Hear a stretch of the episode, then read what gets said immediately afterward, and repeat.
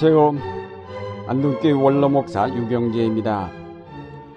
고린도전서 3장 말씀에 보면 바울이 다음과 같이 말하였습니다.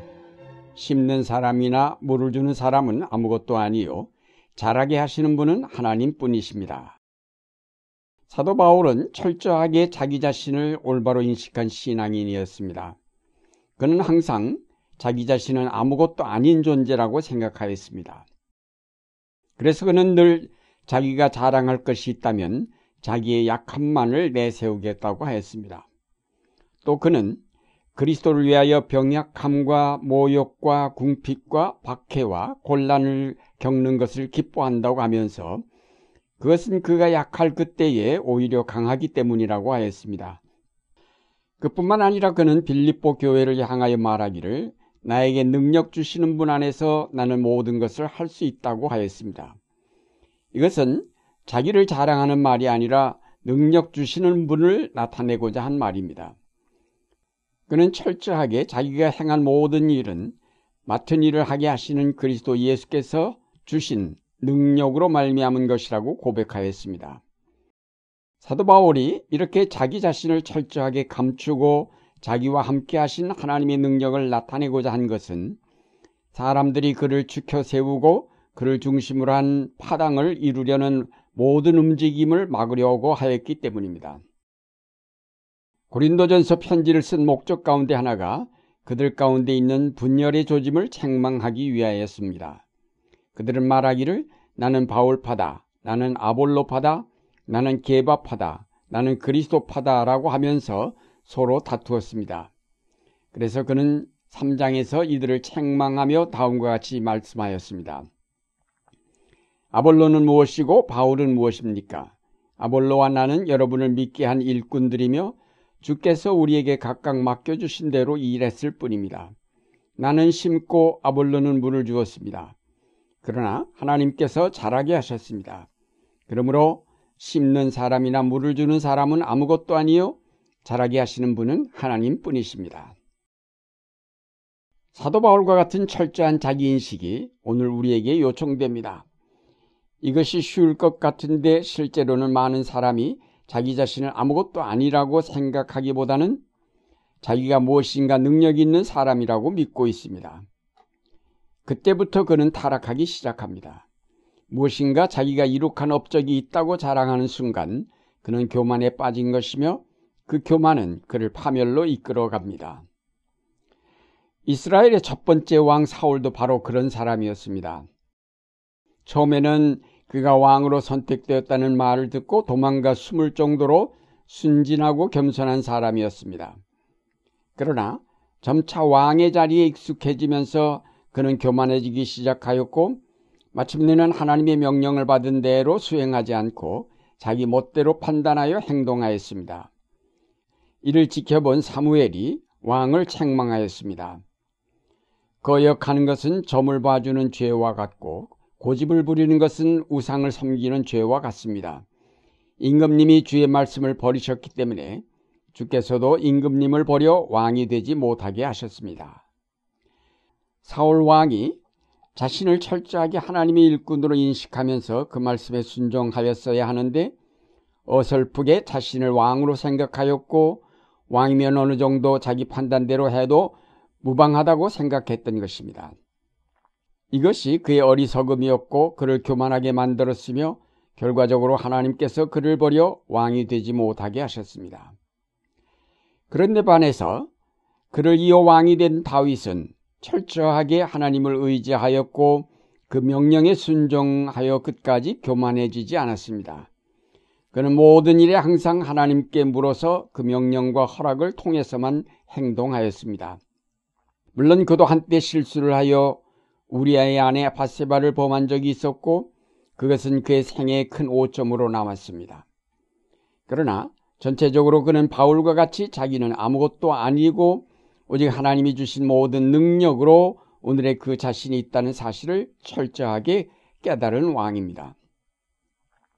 이런 다윗 왕의 아들 솔로몬이 왕이 되었을 때 하나님께서 전무후무한 지혜를 그에게 주셨습니다. 그래서 그는 참으로 그 나라를 든든하게 세웠고 그 지혜에 많은 사람이 감탄을 하였습니다. 그러나 그렇게 지혜가 뛰어난 솔로몬도 스스로의 업적과 엄청난 권력에 도취된 나머지 교만하여졌고 그 교만이 그의 지혜를 좀 먹으면서 그는 점차 하나님을 떠났고 몇 차례에 걸친 하나님의 경고에도 그는 돌이키지 아니한 채 죽었습니다. 결국 그 결과로 그의 사후에 그 나라가 남북으로 분열되어 서로 싸우게 되었습니다. 요즘 한국 대형 교회의 세습 문제나 그 교회를 성장시킨 목사가 그릇된 욕망으로 말미암은 범죄로 재판을 받는 등의 문제로 논란이 되고 있습니다. 사실 큰 교회로 성장시킨 목사님들은 남다른 점이 있고 뛰어난 영적 능력이 있었기 때문에 교회를 성장시켰을 것입니다. 그렇다고 하더라도 교회의 성장이나 부흥은 인간의 노력으로 이루어지는 것이 아니라 하나님의 능력으로 말미암은 것이라는 사실은 분명합니다. 그럼에도 그것을 자기의 업적으로 여기면서 여러 가지 유혹에 빠지고 몰락의 길로 접어들게 됩니다. 오늘날 많은 교회가 이런 업적주의에 빠져 스스로의 능력을 과시하며 그 여세를 몰아 교권 정치에까지 진출하면서 자기의 명예를 드높이려고 합니다. 저는 이런 지도자들이 다 솔로몬의 망상에 빠진 사람들이라고 생각합니다. 모든 역사는 하나님이 주관하신다는 사실을 잊어버리고 자기가 그 역사를 만들어간다고 착각하는 사람들 때문에 오늘날의 교회들이 혼란에 빠져 있습니다. 또 크게 성장한 교회들을 바라보는 교인들도 거기에 역사하신 하나님의 능력을 보는 대신에 그 목사의 카리스마적인 권위를 우러러보면서 그를 존경하고 그를 높이기에 여념이 없습니다. 그런 점에서 결국 그들은 모두 한국교회 교인들을 잘못 인도하고 있습니다. 사도 바울처럼 나는 아무것도 아니고 오직 내 안에 계신 하나님의 능력이 이 모든 일을 이루었다는 고백이 한 번만이 아니라 계속 이어져야 할 텐데 그렇지 못한 것이 오늘 교회 지도자들의 문제입니다. 교회뿐만 아니라 정치, 사회 모든 분야에 있어서도 마찬가지로 나 아니면 안 된다는 독선적인 생각을 가진 사람들 때문에 오히려 많은 문제를 안게 됩니다. 지난날 우리 정치 역사를 볼 때 이승만 대통령이나 박정희 대통령이 다 같이 장기 집권을 시도한 것은 바로 자기가 아니면 이 역사를 새롭게 할 수 없다고 믿었기 때문입니다. 그러나 바로 그런 망상 때문에 그들은 이 역사의 오점으로 남게 되었습니다. 가정도 마찬가지로 언제나 내가 무엇을 하여야 하겠다고 스스로의 힘을 과시하려 할 때에 오히려 잘못되기 쉽습니다. 처음부터 나는 아무것도 아니라는 인식을 갖고 하나님만을 전적으로 바라보고 그의 역사를 기다리는 신앙을 가질 때 우리의 가정이 든든하게 서게 될 것입니다. 사랑하는 여러분, 여러분이 예수를 믿으면서 자신에 대해 갖는 첫 번째 인식은 나는 아무것도 아니라는 사실이어야 합니다. 나는 아무것도 아니기 때문에 하나님의 능력과 은총과 지혜가 필요합니다. 그래서 겸손하게 하나님께 나아가 기도하면서 그의 능력과 은총을 구하게 됩니다.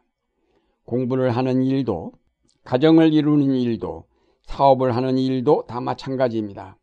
나는 아무것도 아니기 때문에 나 스스로 무엇을 할 수 없습니다. 나는 빈 장갑일 뿐입니다. 그 장갑 안에 하나님의 손이 들어오실 때 비로소 나는 능력 있는 자가 되고 무엇이든지 할 수 있는 하나님의 일꾼이 됩니다. 씨를 심는 사람이나 물 주는 사람은 아무것도 아닙니다. 오직 자라게 하시는 하나님이 주인공이십니다. 그만이 이 역사의 주관자가 되실 수 있습니다. 이것을 깨닫고 인정하며 받아들이는 것이 바로 신앙입니다. 이제 가장 약할 때 가장 강해지는 역설이 이루, 여기에서 이루어집니다. 자신의 약함을 철저하게 깨닫고 자신을 비움으로 하나님의 능력 있는 일꾼이 되어 하나님 나라를 이루어가는 여러분의 생활이 되시기를 바랍니다.